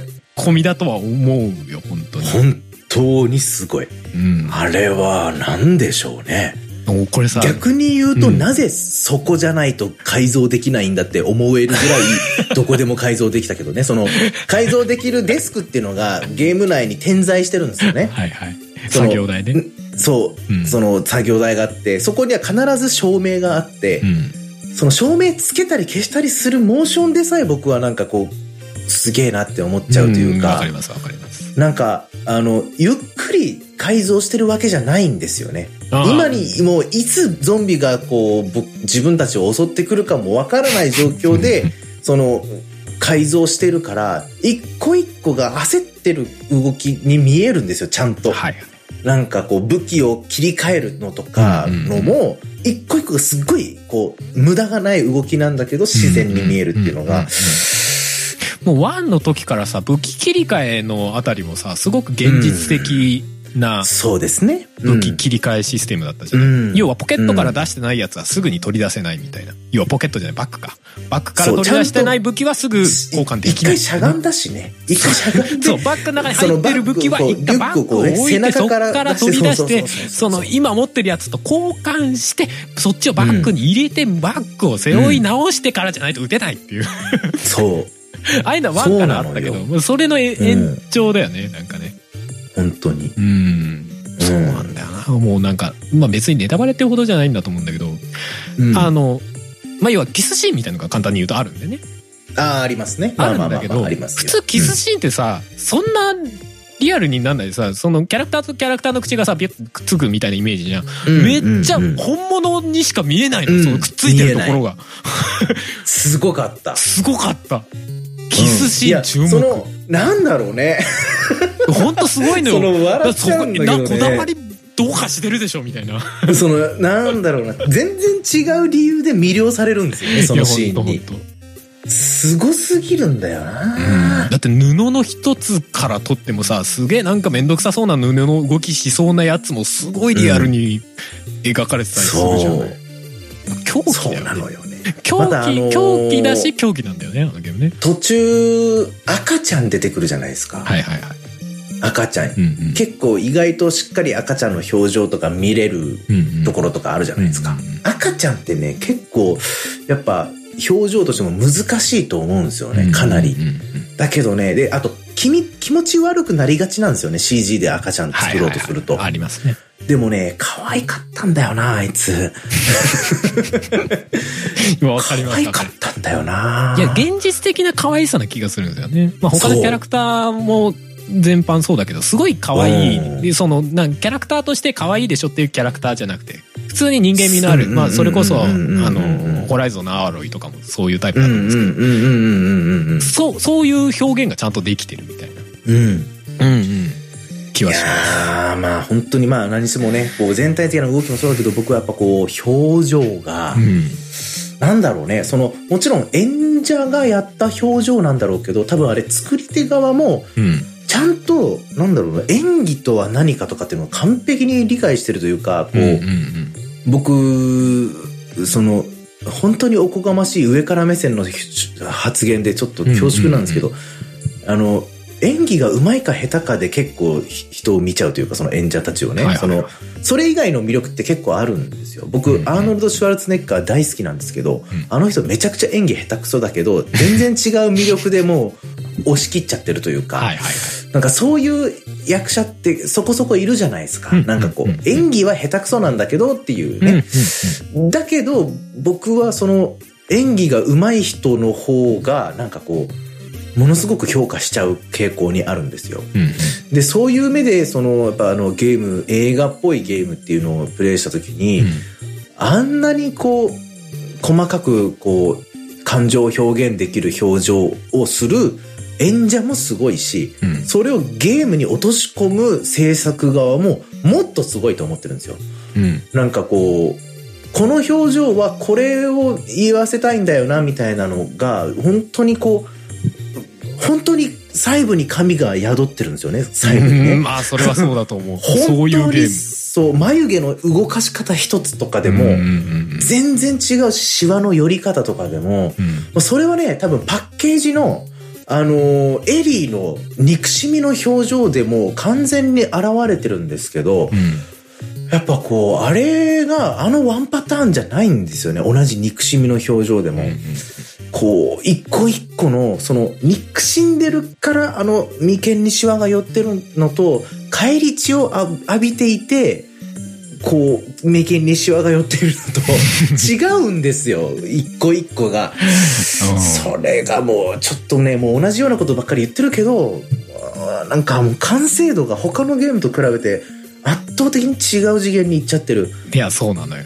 そうなのよ。うんそこはそうなのよ。でも、でも、一方で、それがあるからこそっていうのもあるけど、小平さんが言ってたような、一種トラウマになるみたいな、ちょっとした PTSD やんけみたいな冗談みたいに言ってたけどでも、なってもおかしくないかもなっていう要素にもの一つにもなってるから、だからなんかある意味、これ本当に人に簡単にお勧めしちゃっていいのっていうブレーキになっちゃうんですよ。そのね。よくできてるからこそ、みたいなところはあるけどまだなんかある？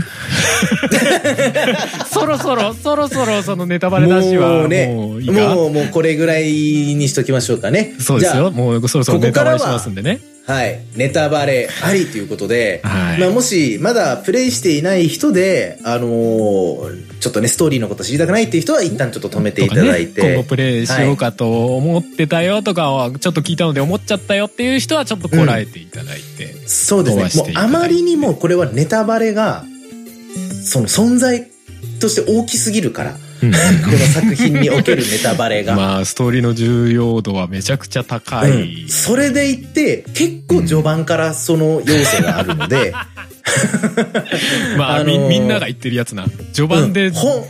本当にこれは、しま、何にも知らないで1をやったことがあって、2ちょっと気になってるけどどうしようかなって思ってるんだっていう人は、本当に一回止めた方がいいと思う。そうだね。うん。でも一個だけ言えるのは、おすすめしたい僕からすると、全部のネタバレを聞いた後プレイしても、すごく楽しめるゲームであると。うんうん。それはそうだとそれは確かにそうかもしれない、それを分かった上でやったとしてうん、も。やらないとでもわからない部分がそうそう多すぎると。知らないでプレイした方が、よりジェットコースター感はすごいけどね。うんうんうんうんうん。うん まあでも、はい。そのそね。その後やっても別に手遅れではないとは思うね。確かに。やってみないとわからない部分が本当に体感しないと、あそういうことだったのかってそう思う。そう、分は少ないまあそういう仕掛けになってるしね、そもそもね。あそうですね自分がボタンを押してやってるからこそっていうのはある。もちろんもちはい。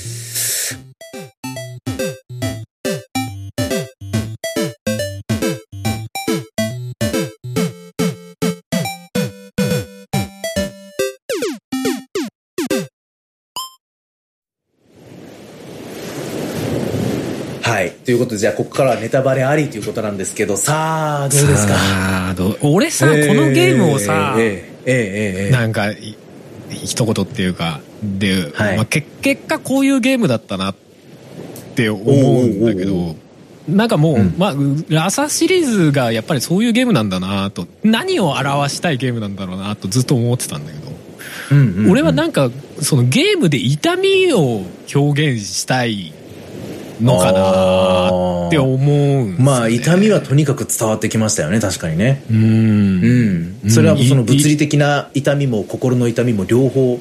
もちろんそうですね。まあでも、うなんかある種通じてるところはある気がします。その物理的な痛みと心うんの痛みがね。うんうんうんうんううん。ん。なんか本当にやっててずっといたたまれないんですよね。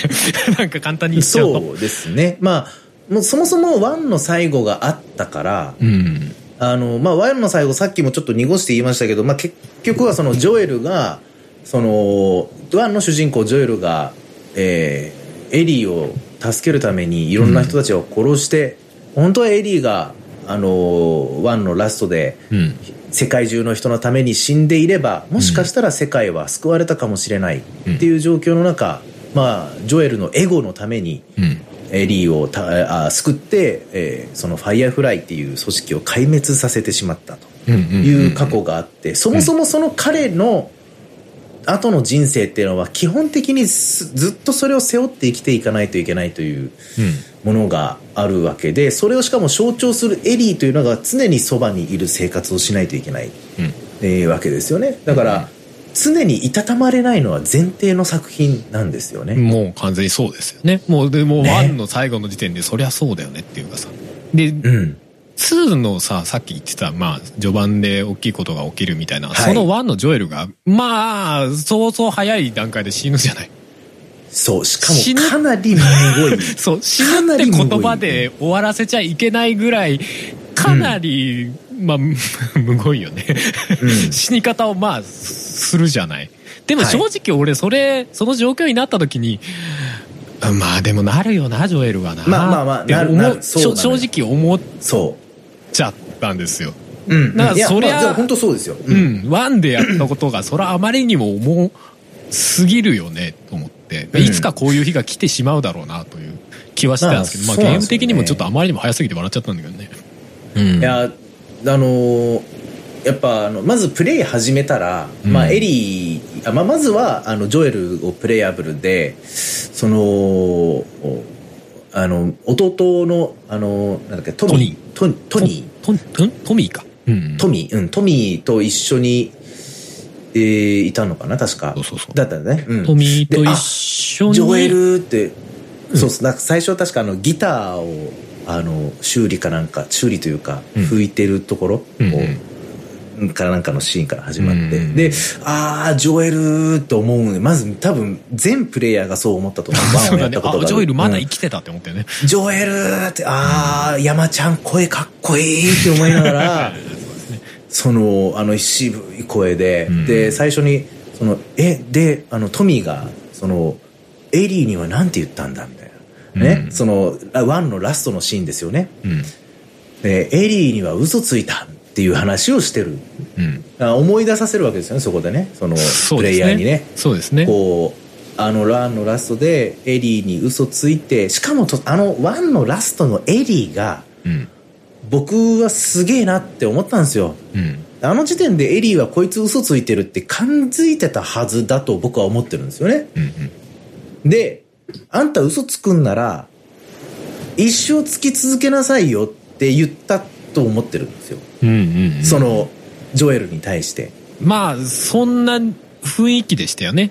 ね表現の仕方が。あれで単純に分かんなかったとか、単純に信じるっていう意味ではないだろうなっていう。そうそうそうそう、うんそのそうあの嘘をついてまで私をこのこれに巻き込んだんだからみたいな、そのそれをずっと背負って生きていく覚悟はあって言ってんでしょうね。みたいな、うん。これで私が真実を知ったことで傷つくようなことがあったら容赦しないわよ。みたいな気持ち。うん。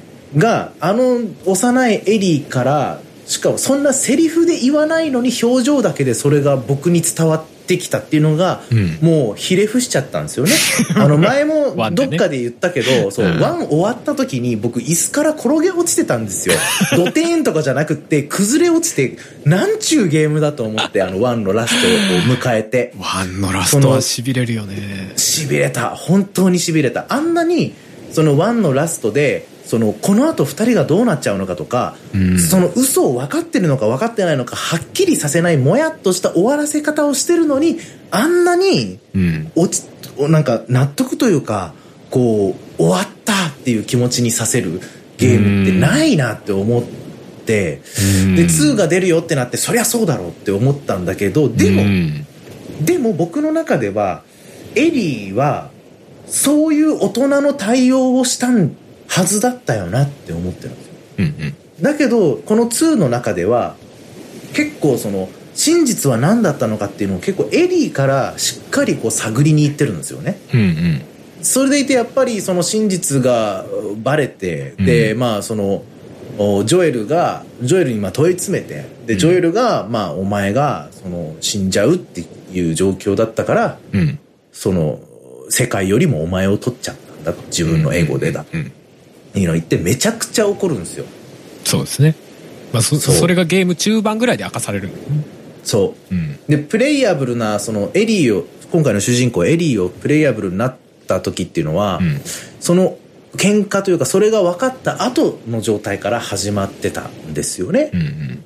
その今日あ昨日の夜のパーティーでディーナとキスしちゃったみたいな。うんうん。プレイヤーからすると何のディディーナって誰？ってなるしまずディーナって誰ってなるしその昨日のパーティーって何？とかまずジョエルとなんでなんか悪仲悪いみたいな感じになってんのみたいなね、うんうんうん。結構その置いてけぼり食らってる感じはあったんだけど、はいまあ、それが、はいまあゆくゆくラストの方に行くにかけてそのパーティーで何があったのかとか、うん。そのジョエルとどういうやり取りがあったのかっていうのがまあ分かるようになっていて、その中でまあ一つそのジョエルが本当のことを言ってめちゃくちゃキレられて、うん。えージョエルと全然口聞かなくなっちゃうみたいな、うん。うん、そういう部分があってその僕としてはエリーお前はそれを含めた上でジョエルと一緒に生活してるんじゃないのかってすごく感じた。うんうん。そのジョエルは自分のエゴで罪を犯してしまったしその彼女に助けてほしいって言ってもらってないけど勝手にやっちゃった。うん。それは怒るのはわかるけどあの時お前はそれを清濁飲み込んでその嘘を受け入れたんじゃなかったのか？って思っちゃってるんですよね僕はね。うんうん。だからエリーに対してなんかもうちょっとおもう子供だからしょうがないんだけど結局、うん。子供だからしょうがないんだけどもうちょっとジョエルに優しくしてくれてもいいんじゃないかって思ってましたね。終始。じゃあ最後。僕は。そう。うん。最後の最後まで。うん。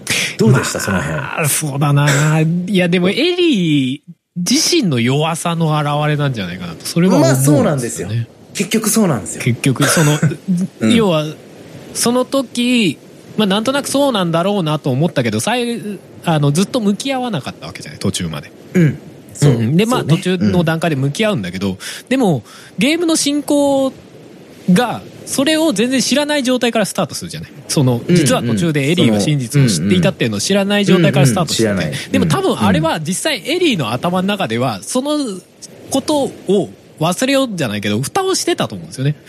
物語の進行と同じような感覚。で。で、途中でそれを思い出さざるを得なくなって、うんみたいなシーンでゲームのプレイとしてもそこで思い出すんだろうけどだから要は結局向き合えてずっとなかったんですよねその自分がそういううん境遇になってしまったワンの最後でそういう境遇になってしまったっていうことについて。でそれまあそことの向き合いの話だったんだろうな、広く言えばっていう気はするうんうんうんうんんですけどねね。そのもうなんかもうその向き合い方がよっていう。いや、なんかもう辛すぎるんだ、もうなんか。いや、だからまっすぐ向き合えないから、だからそのジョエルの復讐をしようとすることで、なんか納得しようとしてたんだけど、なんかそれも最終的にやっぱり違うっていうのに気づいちゃうというか。うんうん。うん。いやなんかね。そのそうですね。そのやっぱエリーの、まあ、今本当に言ってくださった通りでエリーの心のその動きっていうのがもう結構ブレるんですよ。この作中で。うんうんうん。そのまあ1のラストではあんたずっと嘘ついてなさいよって私はそれを本当だと思い込むようにするからみたいなテイストだったのが、うんうん。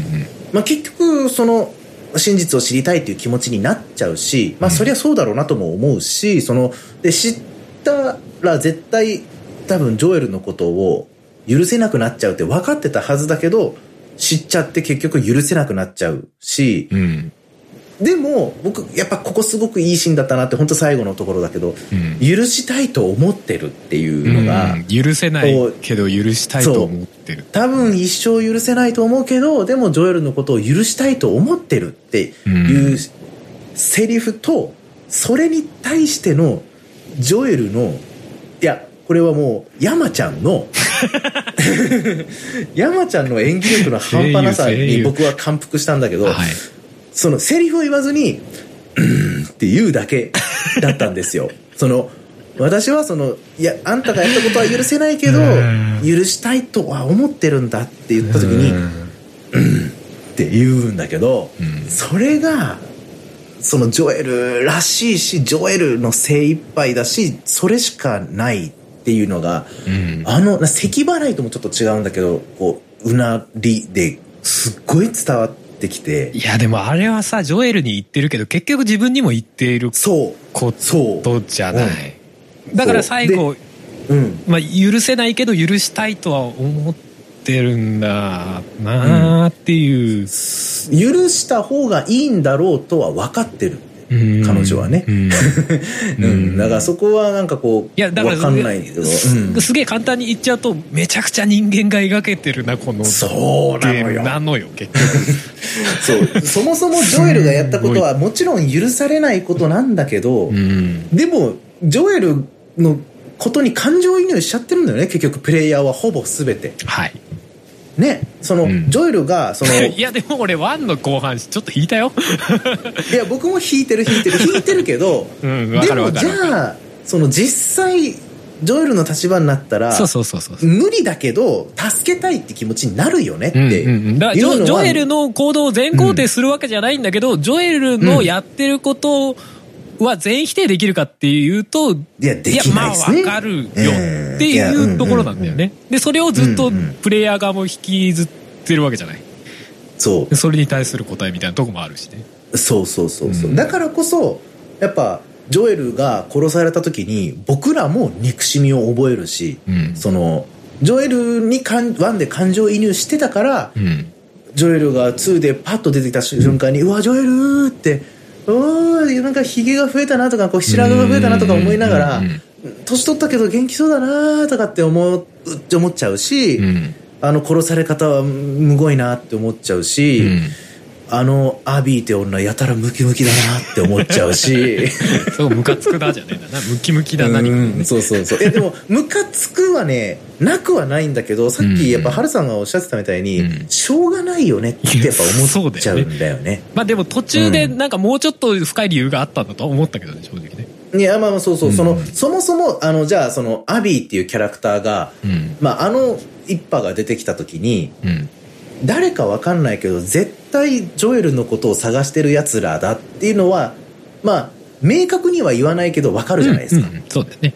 ねそのでアビーと,、えー、と元彼の名前なんでしたっけ？ああ、忘れてたな。元彼が、ねうんうんうんそうそのチームのなまあ多分一番主導で動いてるのがアビーだなっていうのはその時に分かるんだけど、その元彼がまあそのいるんですよでそのアビーと元彼2人でまあちょっと、街を見つけたって言って、その、まあ街を見つけたって言ってっていうか、うんその元彼がちょっとすごいもの見つけたからお前来いよって言って、はいはい。アビーを連れて、まあその雪山を二人で登ってって、で、その、ジョエルたちが住んでる街を見つけちゃうんですよね。うん。で、あそこにいるだろうっていうのが分かって、うんで、そのアビーはもう復讐する気めちゃくちゃ満々。そうですね。そう。だけど、その元彼は案外そうでもなさそうっうん。ていうのが、うんその、んプレイしてる側からすると、まずこいつらが誰なのか分かんないしう、ん。分かんないのに一枚岩じゃねえんだみたいな。はいはいその、もうすでにこのグループ内で亀裂が走ってるんだ。うんみたいなね。で、話の感じからして元彼って明確に言ってないけど、うん。絶対過去にいい感じだったけど、今は別れてる二人いたっていうのが、セリフでこう見えてくるんですよね。セリフとか雰囲気からね。そう。確かに確かに。そう。うんいや、俺、で俺実際そこまでは思わなかったけど、でもなんかそういうな何かしらの仲がある関係なんだろうな。いや、その、っていうぐらいは匂わせてたよね明確にその、それがわかるのは、うん。メルが妊娠したんだっていう一言ですね。あーどこで言ってたっけ、それ？それこそ、その街の、街を見つけて、その見せて、アビーに見せて、うん。で、よし、あそこにいるはずだ、絶対に行って、あいつをぶっ殺してやるみたいな感じの、テンション上がるんですよ、アビーが。うん。アビーがテンション上がるんだけど案外、乗り気じゃないような反応だった、その元彼がね。うん。うん。それに対してアビーが、いやいや、お前も、これ望んできたんだよな、みたいな。うんうん。お前も、あいつが憎くてここに来たはずだよな。うんあいつをやることに賛成だよな。みたいな感じでこう問い詰めたら、うん。ってメルが妊娠したんだ言ってたっけ？って言うんですよ。で、そのメルが妊娠したっていうのは、うんまあメルっていうのはその元彼の今カノですよ。う んそうですね。うん、元彼の今カノが、まあ妊娠したんだと。つまりは、子供ができたから、危険なことはできないって言ってるんですよね。うんうんうんその、要するに万が一もしかしたら、相手を殺しに行こうって言ってんだから、こっちが殺される可能性もあると。うん。で、子供が生まれるんであれば、そいつを守るために自分はここで死ぬわけにはいかないから、ちょっと、うん。憎しみよりも、その、そっちの方が上回ってるっていうことを彼は言ってるんですよ。うん。うんメルが妊娠したんだっていう一言でね。はいで、それを受けて、アビーも、それを理解、理解というか、それを、まあ分かって、そう言ってるんだってことが分かって、いやいやいやいやいやいやそれはちょっと、でもお前も憎、お前だって憎しみを持ってここまで来たろみたいなうん感じになるんですよね。で、いや、俺は行かないって言うんですよ、その元彼は。で、いいよ、私一人でも行くって言って一人で行動し始めて、まあ、ゾンビの群れに襲われたりしながら。そこでさ、プレイアブルキャラクターがさ、うん。全然見知らぬ人になるじゃない？その、そのどうやらジョエルに恨みを持ってそうなキャラクターを操作させるわけじゃない？もうその時点で俺もう嫌って思ったよね。これ絶対殺すっていうかさ、少なくともワンの時って敵側に感情移入させるギミックってなかったのよ。なかった。だからひたすらジョエルの、ジョエルとかエリーの立場から、まあその。立ちふさがる人間を殺してた。うん、そうですね。強いて言えばマーリーンかなと思いますね。ーマーリーン、多少ね。あの、マーリーンがもともとエうんリーを連れてたし、うんうん。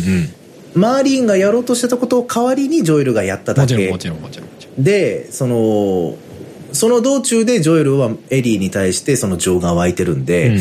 そのマーリーンはエリーのことをすごく大事に思ってたっていう描写は、うんうん。まあ、ワンの中ではあありましたったんですよ。で、自分が怪我したから、しょうがなく代わりにジョエルに行ってもらうっていうだけだったんで、うん。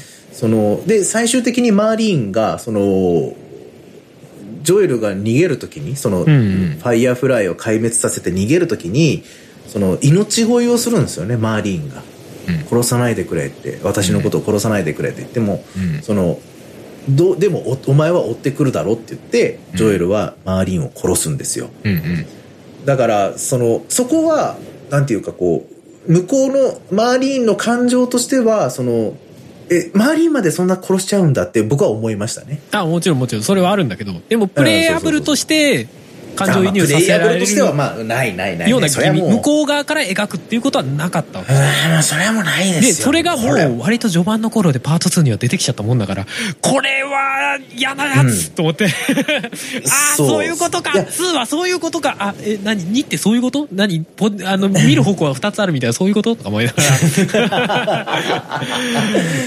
あーだってもう、そりゃ敵側にもさ、実際はいろいろあるわけじゃん。いやもちろん事情正があるっていうのはあるだろうな。いや、うん。それを叩きつけられるんだ。このゲームもういい気がしないすでにと思って、うん。いやでもなんかその痛みを味わいにき来てる俺がいると思いながら、いやましてやファイヤーフライなんてむしろ世界を救おうとしてた側だからそうそうそうそうねそうそう、うんいやだからそっちが描かれるのかってそこで、まあ、ゲームのシステム的にも若干匂わされるんだけど、うんまあうんしばらくはそういうそのフェーズはないんだけどやっぱり結果的にはあるんだよねいや、でもその、僕があの時初めてプレイした時に、アビーをプレイした時に感じたのは、えもしかしたら味方になるのかも？みたいな気持ちですね。あどっちかっていうと。一瞬は確かにありましたねプレイできるってことは？みたいな。だから、うんうんうんその後、あの、言ってしまえば、ジョエルを探しに来てるやつだってことは、うんまあ、明らかだなっていうのは。うんうんで、それでしかもジョエルに対して憎しみを持ってると。うんうんうん、で、そいつをプレイするってなった段階で、うんうん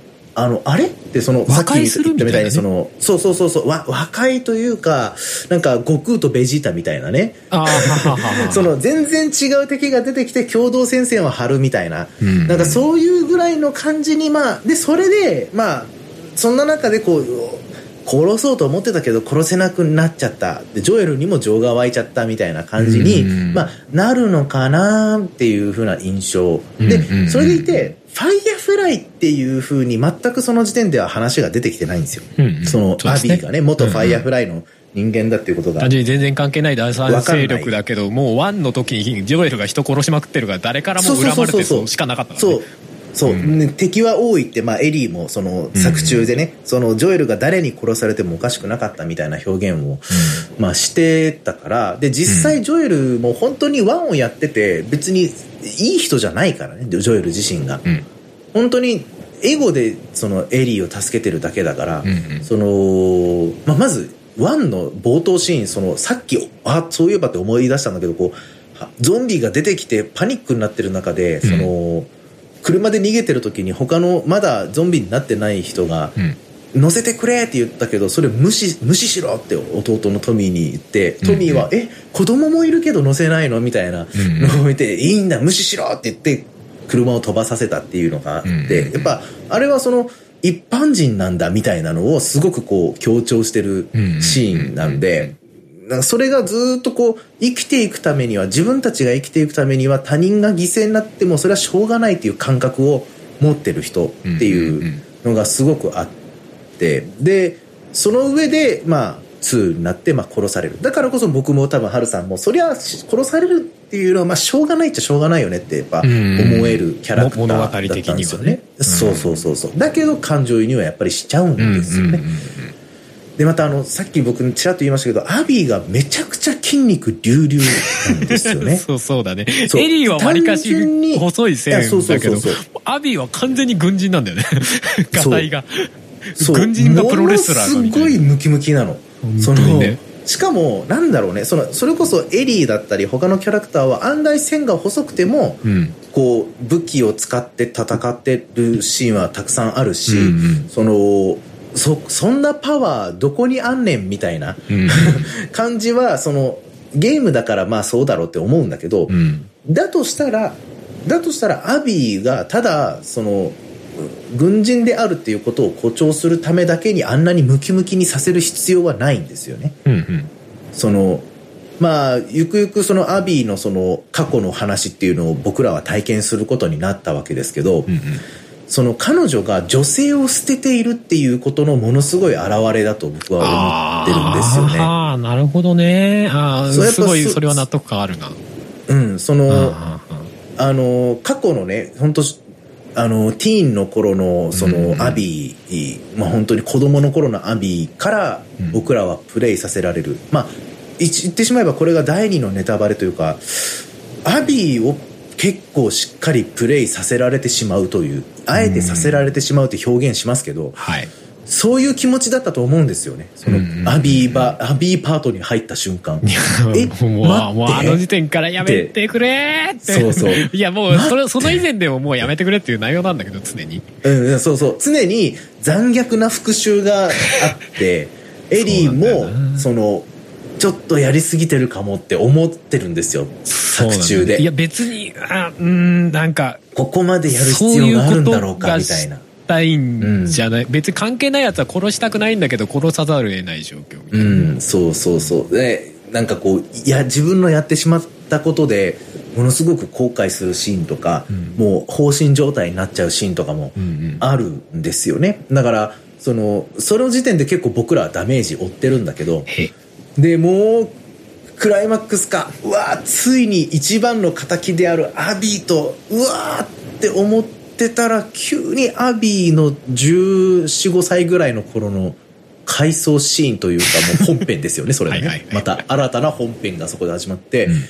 可愛らしいアビー。まだちょっと女の子感があるね。いや、そう、いや、確かに確かにムッキムキだったアビーから、でも、特徴はあの三つ編みぐらいしかわかんないぐらい体格が違うアビー。うんうんうんが、お父さん、パパって言いながらパパ探すシーンを僕らがプレイしなきゃならないという、あの感じ。だって直前のシーンで、ジェシーっていうね、うんまたこの作中の中でいい感じにサポートしてくれるアジア系の男性がいるんですよね。はいはいはい。彼はこう、うんなんだろうな、こう、先ほどちょっと出てきたディーナっていうね。そのエリーの、まあ、恋人になった、作中で恋人になったキャラクターがいるわけですけど、うんまあ、言ってしまえば、その、えーああエリーは、まあ、レズビアンなわけですよ。うんうん。で、多分ディーナはそうなると、バイセクシャルってことになるんだけど、うんうんディーナの、まあ、元彼ですね、うんうんがジェシーなんです。うんで、ジェシー男ですが、そう、あそう、あそう、そう、ジェシー男。名前がちょっと男性。そうそう。そのジェシーがね、もうずっと大人なのよね。ずっと大人。はいはいはいはい。エリーにないものをもずっと持ってる感じ。うんうんうんその、結構その、ね、その、余裕とか冷静さとかをね。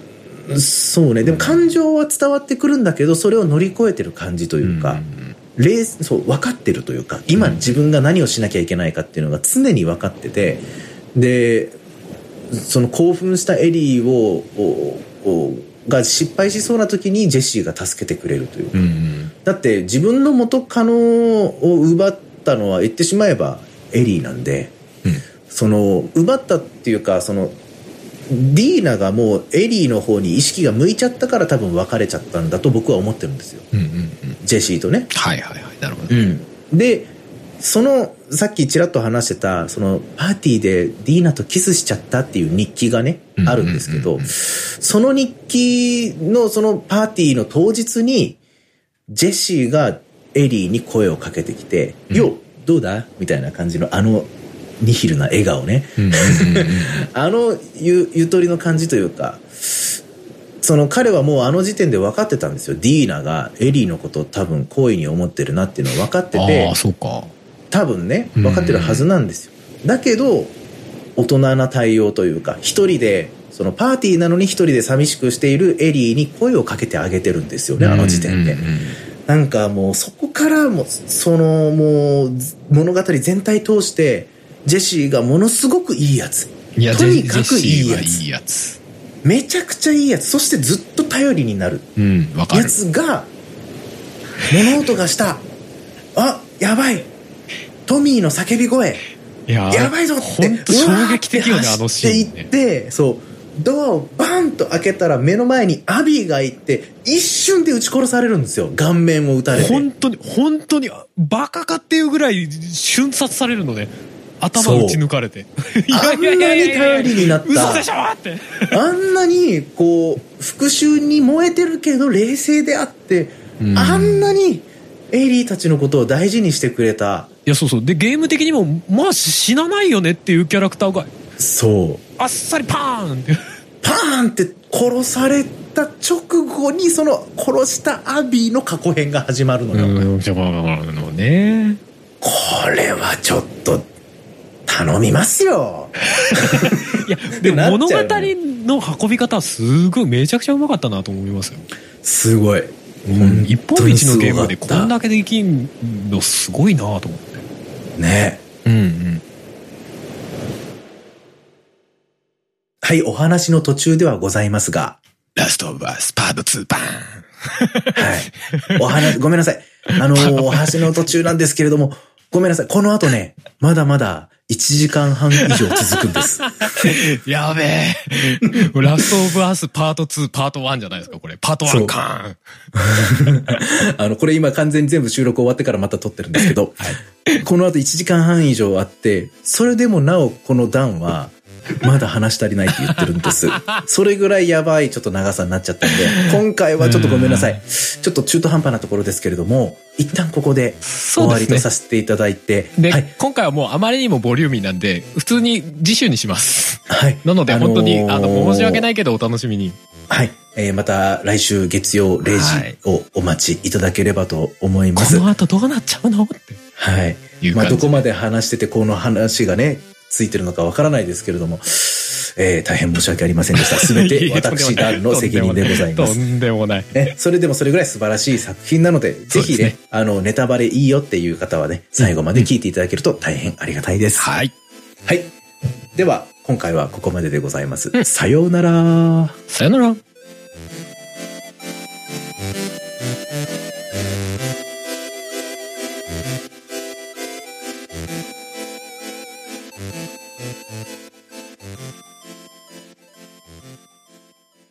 ポッドキャストやりたいと思い立ったら、ポッドキャスト制作指南所。